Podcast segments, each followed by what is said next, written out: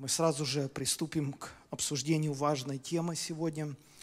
Она связана с судами Божьими, которые совершаются над людьми, над отдельными нациями, отдельными народами, отдельными территориями на земном шаре.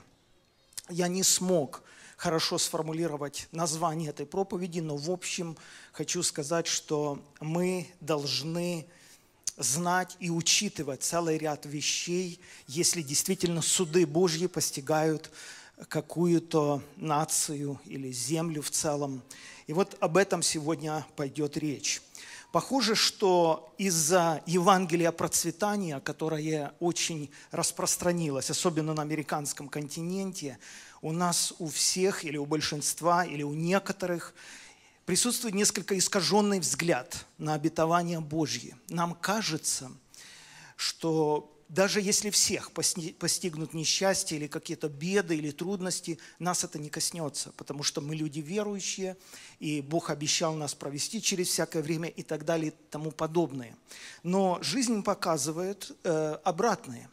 Если случается экономический кризис, то он постигает всех людей, и верующих, и неверующих.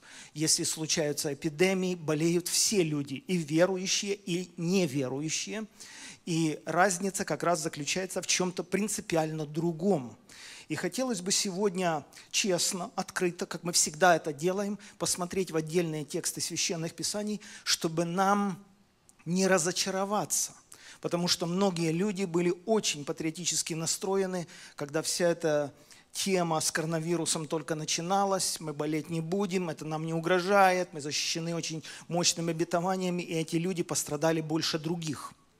Потому если у человека действительно есть вера, и как написано в послании к евреям, верою укреплялись от немощи, были сильными на войне и так далее, тогда у тебя есть личное откровение, ты можешь рисковать, по крайней мере – ты можешь рассчитывать на какое-то личное знание или слово знание. Но если у тебя этого нет, то должны быть, по крайней мере, мозги. И мы должны понимать, что этого делать нельзя. Худше всего, когда нет ни веры, ни ума. Такие люди пострадали больше всего. Потому сегодня мы поговорим открыто, какие именно обетования оставлены в священных писаниях, на что мы можем рассчитывать. Потому что когда механизм не срабатывает, люди разочаровываются. Люди теряют веру, а зря, потому что Бог всегда был и остается верным. Лучше сомневаться в наших вымыслах, потому что их достаточно много, к сожалению, в нашей голове. И благодаря вот таким сложным обстоятельствам как раз разбиваются иллюзии. Настоящая вера в Господа Бога не разбивается. Я просто в это не верю. Для этого мы должны исследовать Священное Писание и хорошо понимать, что именно обещает Бог своему народу в трудные времена и в тяжелые периоды истории. Например, пророк Исаия в 43 главе, вторым стихом пишет от имени Господа, обращаясь к нам, к людям или к Израилю в их случае. «Пойдешь ли через воды, я с тобою, через реки они не потопят тебя» Будешь ли проходить через огонь, не обожжешься, и пламя не опалит тебя. По крайней мере, я не знаю, что вы слышите, и какие выводы вы делаете из того, что сказал здесь Господь. Но я делаю два основных вывода. Первый вывод – ты будешь переходить через воды –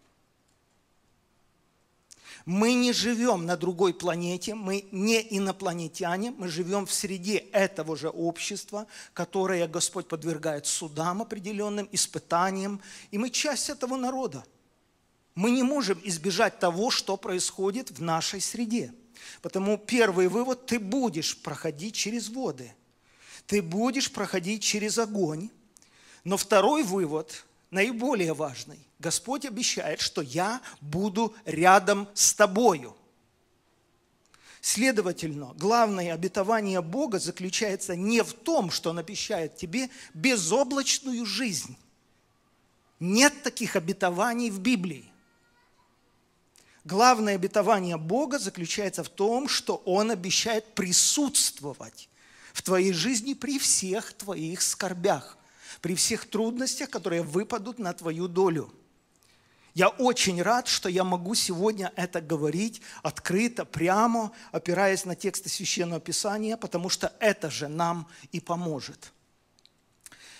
Итак, еще раз, главное обетование Бога заключается не в обещаниях благополучия или процветания, главное обетование Бога заключается в Его присутствии посреди нас на момент скорбей или страданий. Вот об этом мы поговорим более определенно, более предметно. Когда мы читаем Ветхий Завет, мы встречаем в истории такие периоды, когда Бог судил отдельные народы. Это написано очень понятным образом, что Бог судил Египет. Настало время, и Бог судил эту империю. Бог судил Ниневию, столицу Ассирии. Бог изгнал семь больших народов перед лицом Израиля. То есть это серьезно, это были большие народы, у них была своя инфраструктура, у них были города, они э, вели э, политические всякие договора, заключали. Это было серьезно, у них была армия, они растили детей, женили детей, они размножались. И когда Господь встречается с Авраамом, который в то время кочевал между этими большими семью народами, Господь ему говорит следующее. Через 400 лет твои потомки вернутся на эту территорию, и я произведу суд над этими народами. Но это произойдет через 400 лет. А почему через 400 лет? А потому что мера беззаконий этих народов еще не наполнилась. Это единственный аргумент, единственное объяснение, почему это не может произойти сейчас – Бог, как справедливый судья, говорит, сейчас этого случиться просто не может. А вот спустя 400 лет, похоже, существует какая-то шкала, какая-то оценочная шкала перед Богом, когда Он определяет меру беззаконий людей. Мы сейчас даже не об Израиле говорим, вы, вы поняли, да? Речь идет о язычниках, которые Бога не чтили, не знали, не понимали. Но и между тем Бог их не трогает, не прикасается, не изгоняет, не наказывает и не судит. До какой-то степени он снисходит, понимает, терпит и так далее, но потом наполняется какая-то мера. И начинаются суды Божьи. Что это за мера? Что это за процент населения, который чинит то ли насилие, то ли еще какие-то вещи? Я даже браться за это не хочу, это нам неизвестно и непонятно. Но факт остается фактом, что Бог судит народы. И самое как бы сложное в этом всем, что люди-то разные. Мы же сейчас не говорим об одном отдельном человеке, который совершил какое-то преступление, и суд Божий настиг его. Мы говорим о тысячах, сотнях тысяч людей, между которыми есть и лучшие люди, и хуже, и более порядочные, менее порядочные – вот, например, мы читаем 28 главу книги Второзакония. Там Бог обращается к Израилю на «ты», как будто разговаривает с одним человеком. Если ты будешь соблюдать заповеди Господа Бога твоего, то придут на тебя сии благословения. И они там перечисляются.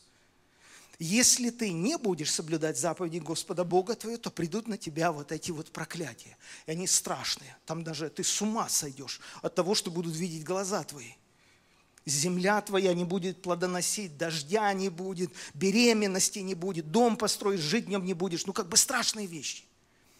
И Бог разговаривает с Израилем на «ты». И когда Израиль действительно отступал от Бога, но вы, вы вдумайтесь в эту формулировку, Израиль отступил от Бога. Что это такое? В Израиле разные люди живут. Одни чтут Бога, страдают, терпят, молятся, а, а другие нет – вот где эта грань? Что это за шкала? Какой процент израильтян должны грешить и какими грехами должны грешить, чтобы Бог сказал, все, достаточно. Объявляю свой суд над этим народом. И между тем там есть другая группа людей, которые абсолютно не причастны к этим преступлениям. Но Бог говорит в общем, на «ты» к Израилю. И эта мера все равно где-то существует перед лицом Божьим. Так вот, что важно понять в нашем случае, что Господь судит Израиля. Особенно это видно из книги Судей. Там много раз употребляется это выражение. «И отдал Господь Бог израильтян в руки измаильтян на семь лет». Или «И отдал Господь Израиля, потому что они грешили перед Господом, грабителям, и они грабили Израиля».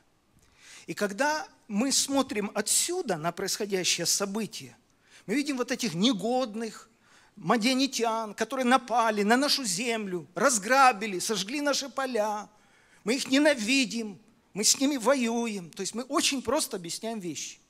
Но Библия ценна тем, что она открывает нам закулисную сторону вопроса. И говорит, подождите, вы же в Бога веруете? В Бога, который обещал вас защищать. Так вот, Бог предал вас в руки врагов. То есть Он передал вас в волю врагов, представляете? И теперь враги творят над вами все, что им заблагорассудится. Это сделал Бог из-за ваших грехов.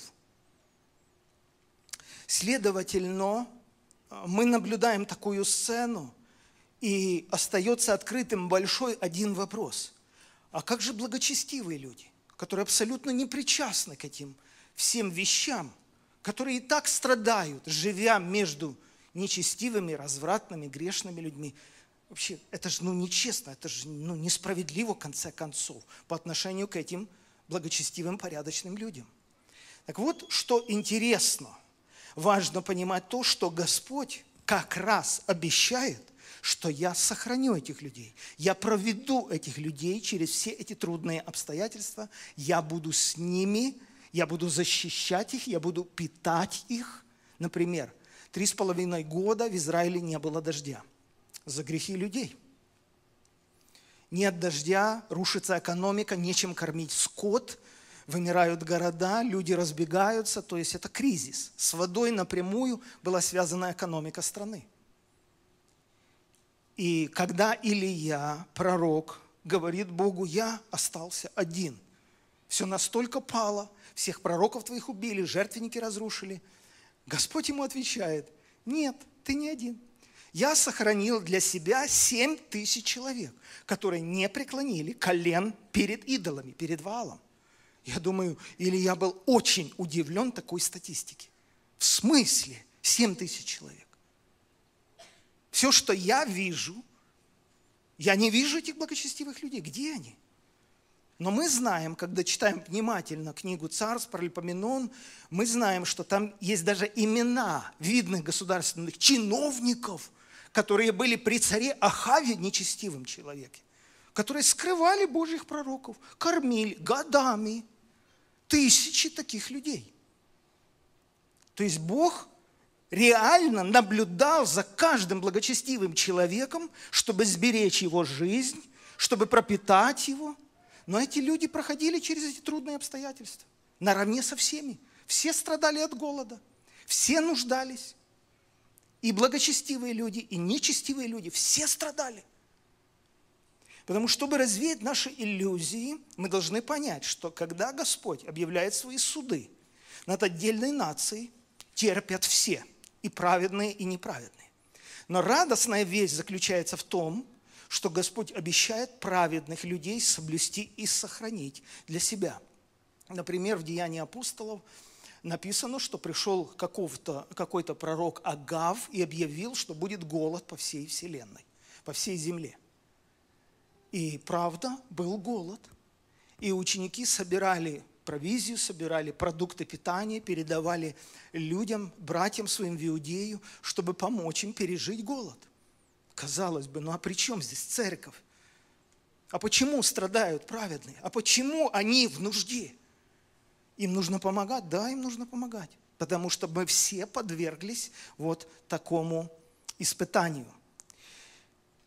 Я убежден, что многие из нас хорошо знают достаточно много историй Божьей защиты и охраны в трудные периоды. То есть мы одновременно проходим трудности и одновременно становимся свидетелями Божьего обеспечения и защиты. Вот в этом как бы весь парадокс этой всей ситуации. Я был еще подростком, даже еще подростком не был. Может быть, мне лет 10 было, 11, я хорошо запомнил, встречу с одним пожилым человеком. Э, он был глубоко верующим человеком, запомнил ее даже фамилию Цибульский. И этот человек рассказывал, как он был арестован и содержался в немецком концлагере во время Второй мировой войны. И вместе с сотнями других заключенных они очень страдали там, недоедали, умирали от голода. Он был человеком верующим, он постоянно молился. И вот здесь как бы мы многие притыкаем. Ну как так может быть? Ну, ну почему так? Ну ладно, люди, не знающие Бога, подверглись вот таким ужасам войны. Но как вот может это быть с праведным человеком? Ну почему? Но этот человек целый вечер рассказывал нам, как Бог изо дня в день проявлял милость к нему. Например, мне запомнился такой фрагмент, он говорит, что мы Э, по весне съели все почки на деревьях, веточки, все, что хоть какую-то жизнь проявляло, все, где хоть что можно было съесть, мы все съели на территории этого концлагеря. Мы съели траву, мы корешки все очищали от земли, мы съели все, что можно было съесть. И между тем люди умирали.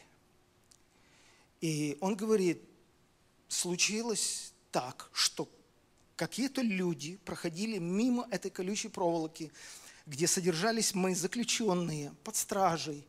Это были люди из какой-то прилегающей то ли деревни, то ли поселка. И эти люди бросали, кто-то бросил камень в нашу сторону, и мы не знали, камень это или какую-то вещь он бросил. Он, он попал в среду нашу, у нас там было сотни людей – и мы начали искать, что этот человек бросил по земле, везде, все. Мы не могли найти ничего, что он бросил. Так мы разочарованные уже вечером возвратились в свои бараки.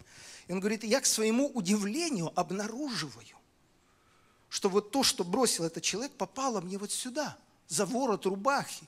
И оно вот здесь находится. Я достаю это кусок черного хлеба. Вот как это может быть?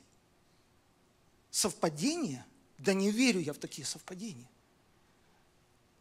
Да, этот человек поделился, разломил там со своими друзьями, они делились, выживали, но это продолжалось изо дня в день, разные сверхъестественные чудеса, и этот человек выжил. Я лично брал интервью у другого человека, Иван Петрович Федотов, которого уже нет в живых, который 22 года провел в заключении в советские времена, в советских лагерях. Он был спортсменом до покаяния, и даже чемпионом, если я не ошибаюсь, в Советском Союзе по э, гребля на байдарках. Я могу сейчас точно это ошибаться, вы можете найти это сами посмотреть. Но когда он уверовал, он был арестован и отбывал тюремное заключение. 22 года в советских лагерях за веру. И вот фрагмент, который он лично мне рассказывал. Он говорит, я был спортивного телосложения, я был крепким физически человеком. Но мы содержались в бараках, где крыша была из металла. И она страшно нагревалась на солнце в течение дня.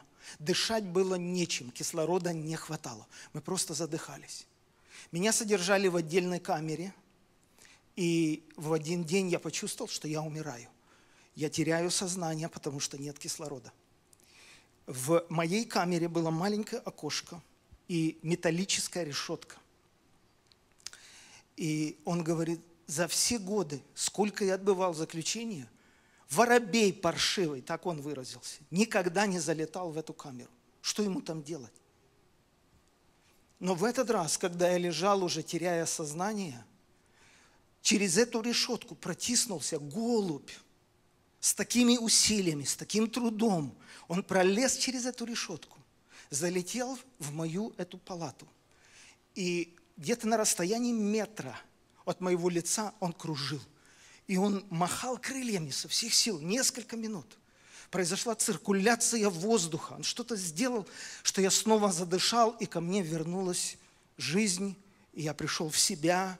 И это не было видением, это был самый настоящий голубь. Он снова сел на этот подоконничек, снова с трудом протестился через эту решетку и улетел. И вот когда ты это слушаешь, ты думаешь, Господи, ну одновременно же человек терпит, страдает, вот на грани, ну вот идет по краю пропасть. Ну почему? за имя Твое. Святой, праведный человек терпит такие вещи. Здесь же параллельно ты видишь, так смотри, ну это же сверхъестественно, как же ты это объяснишь по-другому? И это вселяет в тебя веру и надежду, что каждый день твоей жизни око Всевышнего Бога наблюдает за тобой. Ты в поле зрения. Но и между тем ты проходишь через огонь, и он тебя не опалит. Мы хотим разобраться немножко в том, как Бог действует. Давайте будем открыто смотреть на вещи. У нас на самом деле примеров очень много, чтобы сделать надлежащие выводы. Дальше я хочу перейти к тому, чтобы я попробую объяснить, как можно воспитать в себе самом твердый дух. Как развить в себе вот дух, который несокрушим перед лицом опасности или трудностей. На самом деле в Библии об этом сказано достаточно много. Я сейчас не говорю о Духе Святом, который живет в нас. Я сейчас говорю о своем человеческом духе. Как мне воспитать твердый дух? Что я должен сделать, чтобы мне при скрутных обстоятельствах не ломаться? В миру есть такая поговорка «в здоровом теле здоровый дух».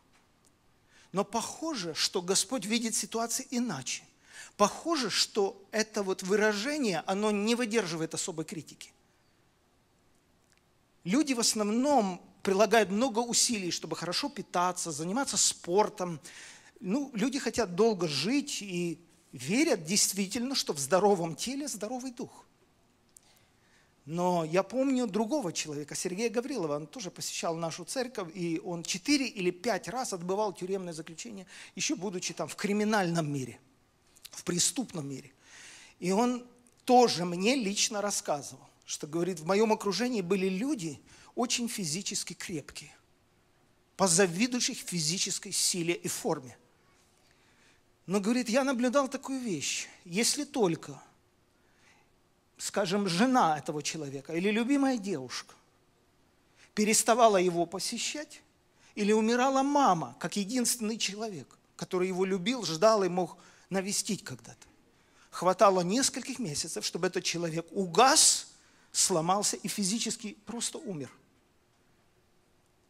Потому жизнь показывает, что как раз дух человека является эпицентром силы – как раз дух человека преодолевает любые немощи, включая физические недуги. И я не выдумываю. Я вам покажу это по Библии. Книга притчи 17.22. «Веселое сердце исцеляет, как лекарство, а подавленный дух иссушает кости». В русском синодальном переводе «унылый дух сушит кости».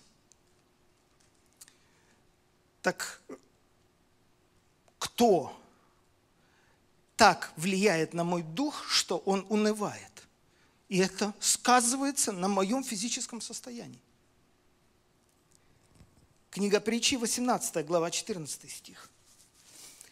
Дух человека переносит или преодолевает его немощи. Точно та же мысль. Физические недуги преодолеваются духом человека – Иммунная система поднимается в человеке, если его дух твердый. И вот мы должны разгадать до конца сегодняшнего служения, у нас есть каких-то 15 минут, что делает мой дух крепким. Еще раз, дух человека преодолевает немощи, а пораженный дух, кто может подкрепить его? Исайя 26.3 твердого духом ты, Господи, хранишь в совершенном мире, потому что на Тебя уповает Он. Ключевое слово «уповает». Просто делаю вам сразу подсказку. Что делает твердым дух человека? Упование. То есть человек уповает на Бога. Он как-то разобрался в этом. Он в скрутные периоды жизни рассчитывает на Бога, он надеется на Бога, он уповает на Бога, он полагается на Бога. Еще раз, в тяжелые периоды жизни он рассчитывает на Бога, он полагается на Бога, он уповает на Бога, и это делает его дух твердым. Недавно я встретил интересную статью, я даже ее сохранил у себя. Э, к статье была прикреплена фотография маленькой девочки, которую нашли еле живой после того, как была снята блокада вокруг Ленинграда во время Второй мировой войны. Э, девочке было годика 4, и она уже была, ну, уже не жилец. Ее уже не могли практически спасти, она уже не хотела кушать. И однажды врач сделал куклу для нее. Из тряпок, которые у него были, он что-то там замотал, угольком нарисовал глазки и внимательно посмотрел в глаза этой девочки и сказал, ты мама, это твоя доченька, ты должна ее кормить каждый день, иначе она умрет. И что что-то проснулось в этой четырехлетней девочке. Она всерьез восприняла эти слова. И она стала заботиться за эту свою доченьку. Кормить ее. И в ней проснулся какой-то инстинкт. Она сама начала кушать. То есть у нее появилась причина, или точнее сказать, объект любви. И это разбудило в этом ребенке силы и смысл вообще жить и бороться за жизнь. Это удивительно, как устроен механизм человека. И Господь это знает лучше нас. Поэтому главный момент здесь – это упование, которое мы возлагаем на Бога. Давид в 22-м псалме пишет, «Если я пойду долиной смертной тени, не убоюсь зла, потому что ты со мной, твой жезл и твой посох, они успокаивают меня». Еще раз – твой жезл и твой посох, они успокаивают меня.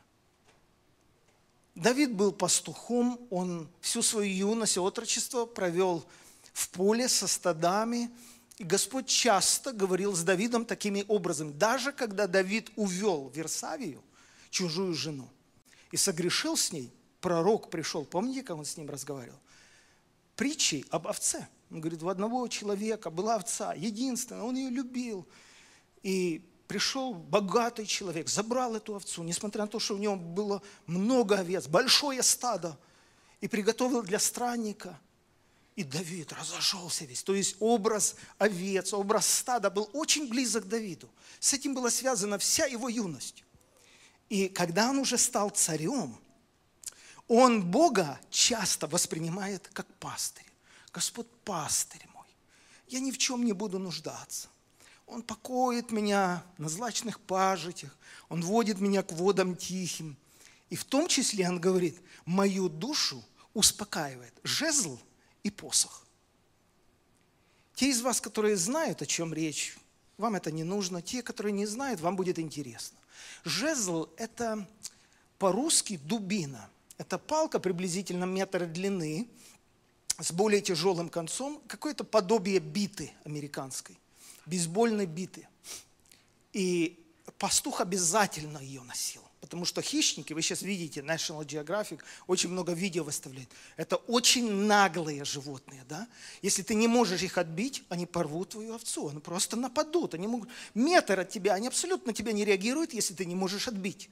Потому пастух обязательно носил вот это вот орудие такое.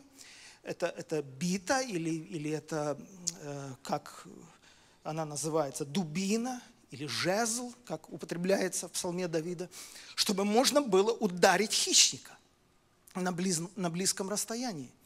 А посох – это тоже палка, ну, приблизительно в два раза длиннее, с изогнутым концом. Если овца срывалась, где-то запуталась, он мог ее вытащить из опасности, помочь ей выбраться. И вот Давид, у которого был опыт в этой области, говорит о Боге так – мою душу успокаивает твой жезл.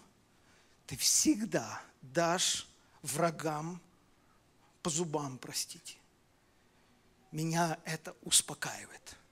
Ты за меня заступишься. И посох, если я соскользну, если я упаду, если я споткнусь, ошибусь, ты всегда меня вытащишь своим посохом. Мне спокойно на душе. Дальше, в 70-м псалме, тот же Давид говорит вообще интересные вещи, которые много объясняют. Почему и вследствие чего Давид был так воспитан. Как он вообще созрел вот к такому образу человека и такому образу мышления. Он пишет, Боже мой, избавь меня из руки нечестивого, из руки беззаконника. Если человек просит избавления, значит, сам выбраться не может. Он просит помощи со стороны. Боже, избавь меня от руки притеснителя. Потому что Ты надежда моя, Господи Боже. Упование, то же слово, упование мое от юности моей. То есть я на Тебя рассчитываю, я на Тебя полагаюсь, Ты упование мое от юности на тебе утверждался я от утробы. Очень интересное заявление, вы сейчас будете встречать его много раз. В разных формах, разная подача Давида, но он говорит, что я утверждался от утробы на тебе. То есть с ранних лет, с детства. Ты извел меня из чрева матери моей, тебе хвала моя не перестанет. Для многих я был как бы дивом – в английском переводе знаком, знамением. Для многих людей я был дивным чем-то. То есть они смотрели с удивлением на меня. Но ты твердая моя надежда. Дальше, в другом псалме, 21, он продолжает такую же мысль. Я сейчас прочту ее, коротко прокомментирую. Смотрите, что он пишет. «Я червь, а не человек. Поношение у людей и презрение в народе. Похоже, он наелся вот этой пищи, особенно в первой половине своей жизни. Поношение у людей и презрение в народе. Все видящие меня ругаются надо мной, говорят устами, кивая головой. Что ж, уповал на Господа, пусть теперь избавит его, пусть спасет, если он угоден ему. Но ты вывел меня из чрева – вложил в меня упование у грудей матери моей. На тебя оставлен я от утробы, от чрева матери моей. Ты мой Бог. Интересное заявление. Многие врачи современные последние лет 20 утверждают, ни в коем случае не забирайте новорожденного ребенка у матери. Ребенок переживает колоссальный стресс, когда его забирают, забирают от матери. Пусть новорожденный побудет с матерью хоть какое-то время. Здесь мы читаем похоже, что Давид много раз повторяет одну и ту же мысль. Меня оставили на тебя с первой минуты рождения. Я оставлен на тебя от утробы. Ты вложил в меня упование у грудей матери моей.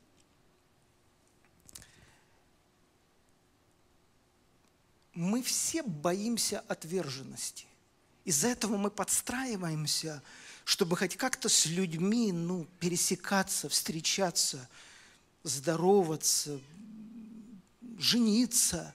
Мы, мы очень боимся отверженности. Это что-то самое страшное. Когда люди садятся ужинать и зовут друг друга. Давида не звали.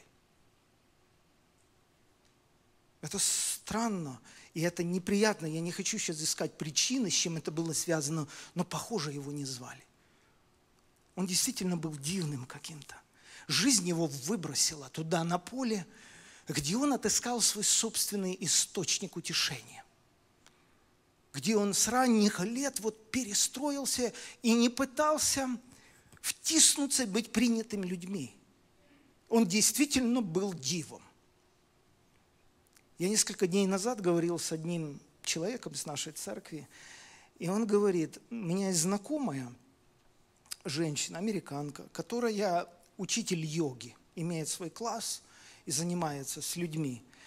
И она рассказывает, что последние 8 месяцев мы не встречались. Люди, которые записаны на ее класс, не встречались, потому что нельзя сближаться. И вот, говорит, первый раз что мы согласились все встретиться.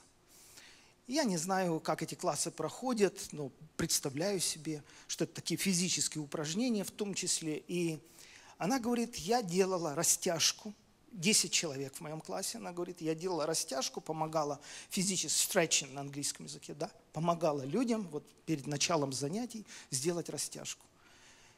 И она говорит, когда я закончила, вот каждому человеку подходила, помогала ему в этом.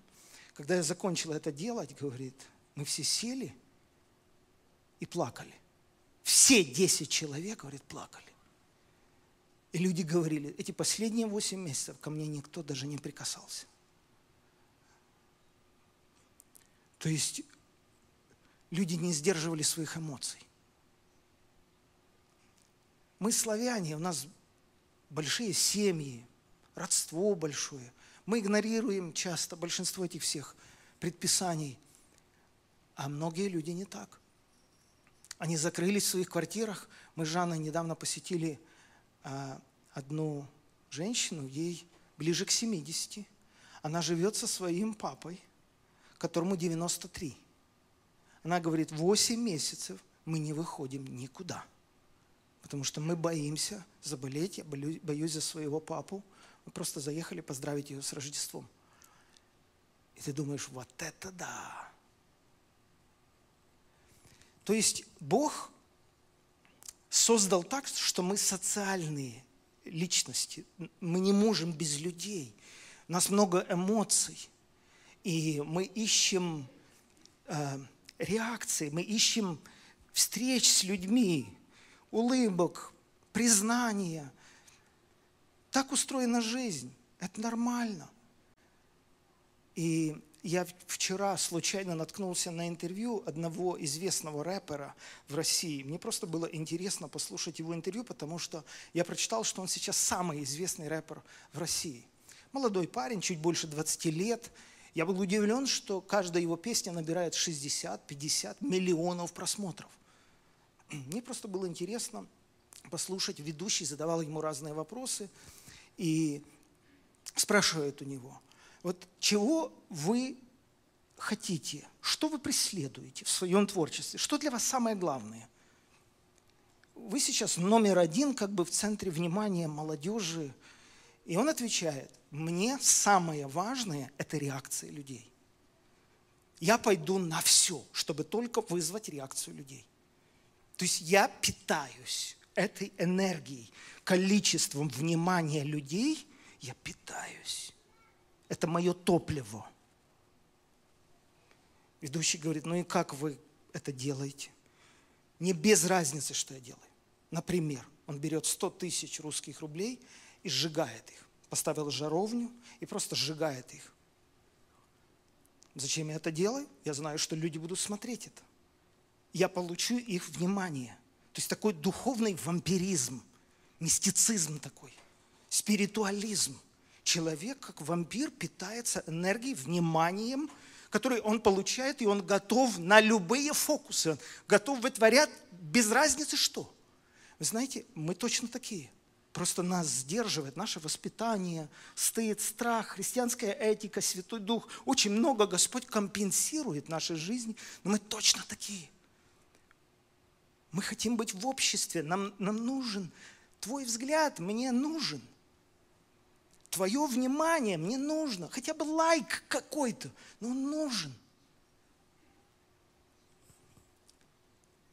Поэтому мы все такие люди, мы без этого не можем. Мы свои эмоции таким образом высвобождаем, отдаем кусочек тепла или внимания другому человеку. Я не забуду, как мы однажды были в Израиле, и зашли в какой-то храм во время ну, тура очередного. И зашли в какой-то храм, и там было очень тихо. Люди молились с покрытыми головами, кто-то стоял на коленях.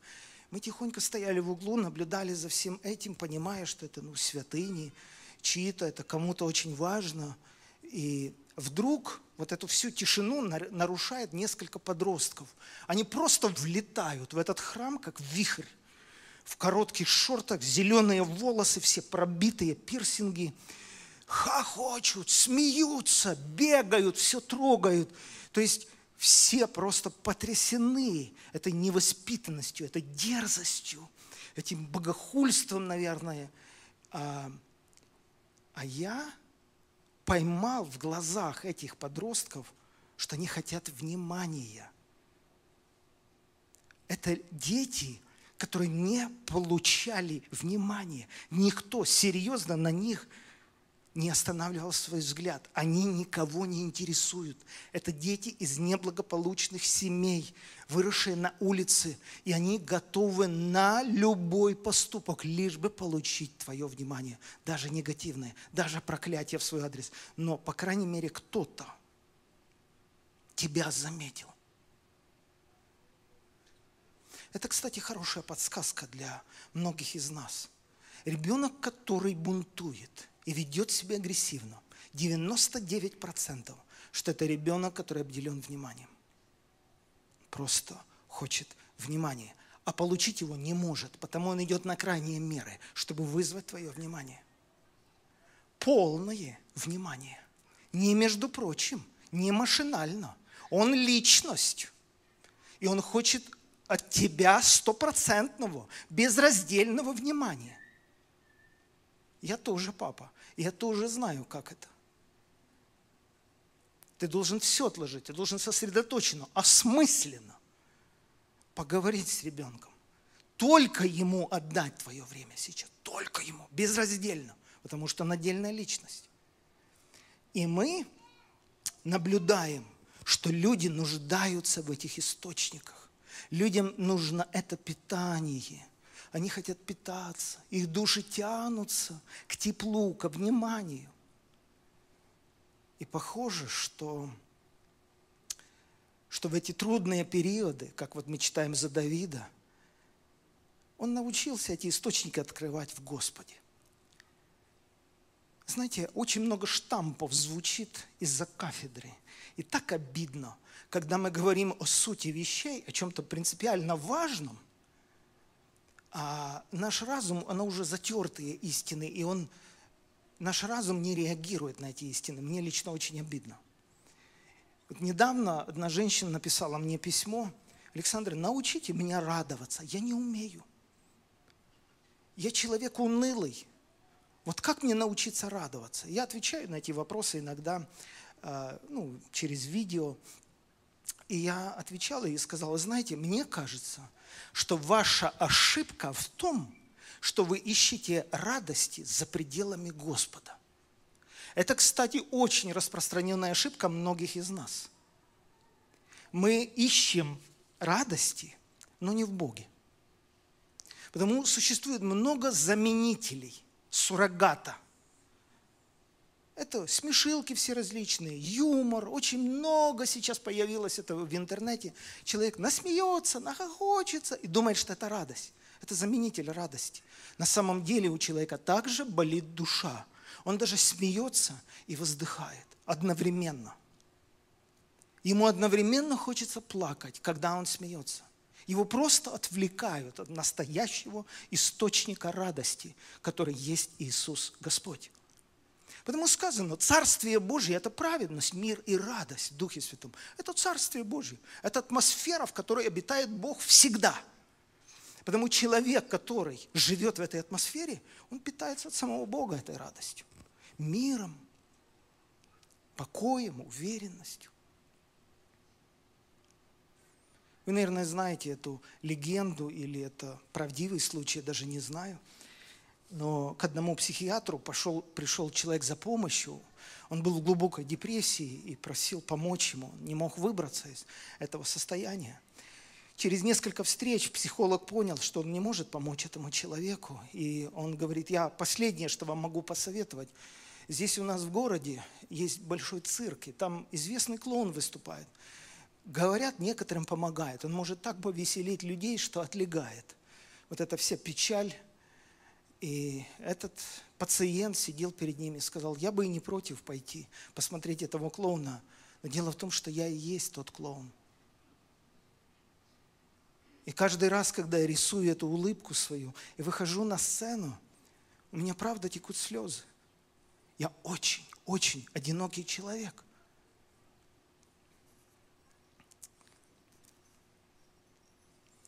Потому знаете, а, как здорово, когда люди открыли себе источник в Боге. Как здорово, когда человек может изливать свои эмоции перед Богом. Как здорово, когда человек может радоваться перед лицом Божьим. Потому что человек, который не научился изливать свои позитивные эмоции перед Богом, вряд ли он сможет найти и утешение в Боге. Потому что когда жизнь его загоняет, знаете, и атеисты молятся. Как кто-то сказал, атеизм до первой тряски в самолете, а потом все молятся. Но это совершенно другой тип молитвы. Мы не об этой молитве говорим. Мы говорим о Боге, который является моей опорой. Я на Него рассчитываю, я на Него надеюсь, я на Него полагаюсь. Я правда верю, что Он со мной. Конечно, когда у человека есть сбережения, и, и человек более себя уверенно чувствует перед завтрашним днем. Но интересный совет дает Соломон в 30 главе. Господи, прошу Тебя, прежде чем я умру, сделай для меня следующее. Помоги мне не лгать. Не дай мне быть слишком бедным и слишком богатым. В русском синодальном нищеты и богатства не давай мне. Ну ладно, нищеты, понятно, мы тоже так молились. А вот сколько из нас молились, Господи, не давай мне богатства. Но Соломон же не иронизирует. Он что-то понял. На закате своих дней делает такой вывод и такой молитвой молится к Богу. И нищеты не давай мне, и богатства не давай. Дай только то, что мне необходимо на каждый день. Потому что если будет у меня больше, чем нужно, то я буду думать, что без Тебя, Господи, обойдусь. А если я буду бедным, я могу украсть и тем самым имя Твое покрыть позором. То есть Соломон приходит к выводу, что человек слаб, он не справится ни с бедностью, ни с богатством. Не справится будет бедным, будет воровать, будет лгать, подписывать бумаги всякие. От этого им будет плохо, он будет страдать, но не справится. Будет очень богат, как русские говорят, будет жиру беситься. Я встречался с такими людьми, некоторые из них уверовали. Один человек говорит, понимаешь, когда у тебя 100 тысяч долларов на день потратить, ты не знаешь, что придумать. Я говорю, я, я просто не, не могу представить, что можно сделать, чтобы потратить 100 тысяч долларов. Он говорит, ну что, например, ты берешь свой, заказываешь личный самолет, гудишь где-то в Лондоне трое суток, понятно с кем, целую группу набираешь непристойных людей с собой. Но тебе надо сжечь 100 тысяч долларов в день. То есть ты действительно понимаешь, люди с ума сходят. Они не справляются. Понятно. Я верю, что были в истории благочестивые люди и очень богатые, как Иов, например. Он был очень богатым человеком, самым богатым на Востоке.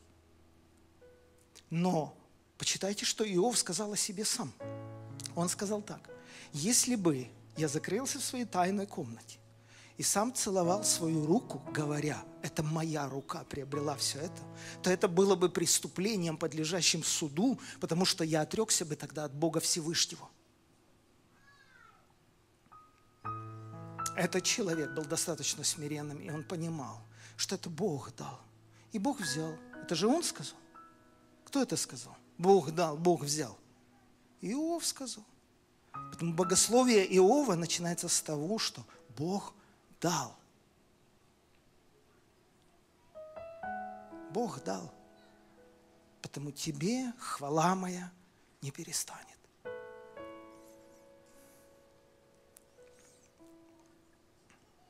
Тот же Екклезиаст, тот же Соломон 7.14. В дни благополучия пользуйся благом, а в дни несчастья размышляй, потому что и то, и другое сделал Бог – трудно помещается в наше богословие то, что несчастье сделал Бог. Но если верить Соломону, то он говорит, и то, и другое, и благополучие, и несчастье сделал Бог, чтобы человек ничего не мог сказать против него. Все от него. им и к Нему. И в каждом периоде жизни мы можем делать надлежащие выводы. Потому даже если Бог подвергает судам нацию, даже если по вине других людей мы подвергаемся скорбям, это все равно нам во благо. Потому что мы находимся в самой лучшей школе жизни. Мы находимся в самых надежных руках. Я вам свидетельствую, что я правда сам в это верю. Я не говорю это, потому что стою за кафедрой. Я правда в это верю.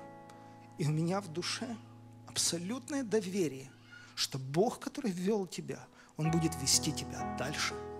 Просто верь Ему. Просто верь Ему наперекор всему. Прославляй Его, благодари Его за все, что ты имеешь. И увидишь, что любящим Бога, призванным по Его изволению, все содействует ко благу. Я когда-то рассказывал эту аллегорию или притчу, я на ней закончу, две минуты. Она немножко юморная, но она мне очень понравилась. Один царь любил охоту. Он постоянно ездил на охоту. И у него был друг, с которым он всегда ездил. И этот друг заряжал ему ружье, начинял порохом, давал царю, и царь стрелял. И этот друг был человеком верующим. И что бы ни случалось, он всегда говорил, а, все к добру, а, на все воля Божья.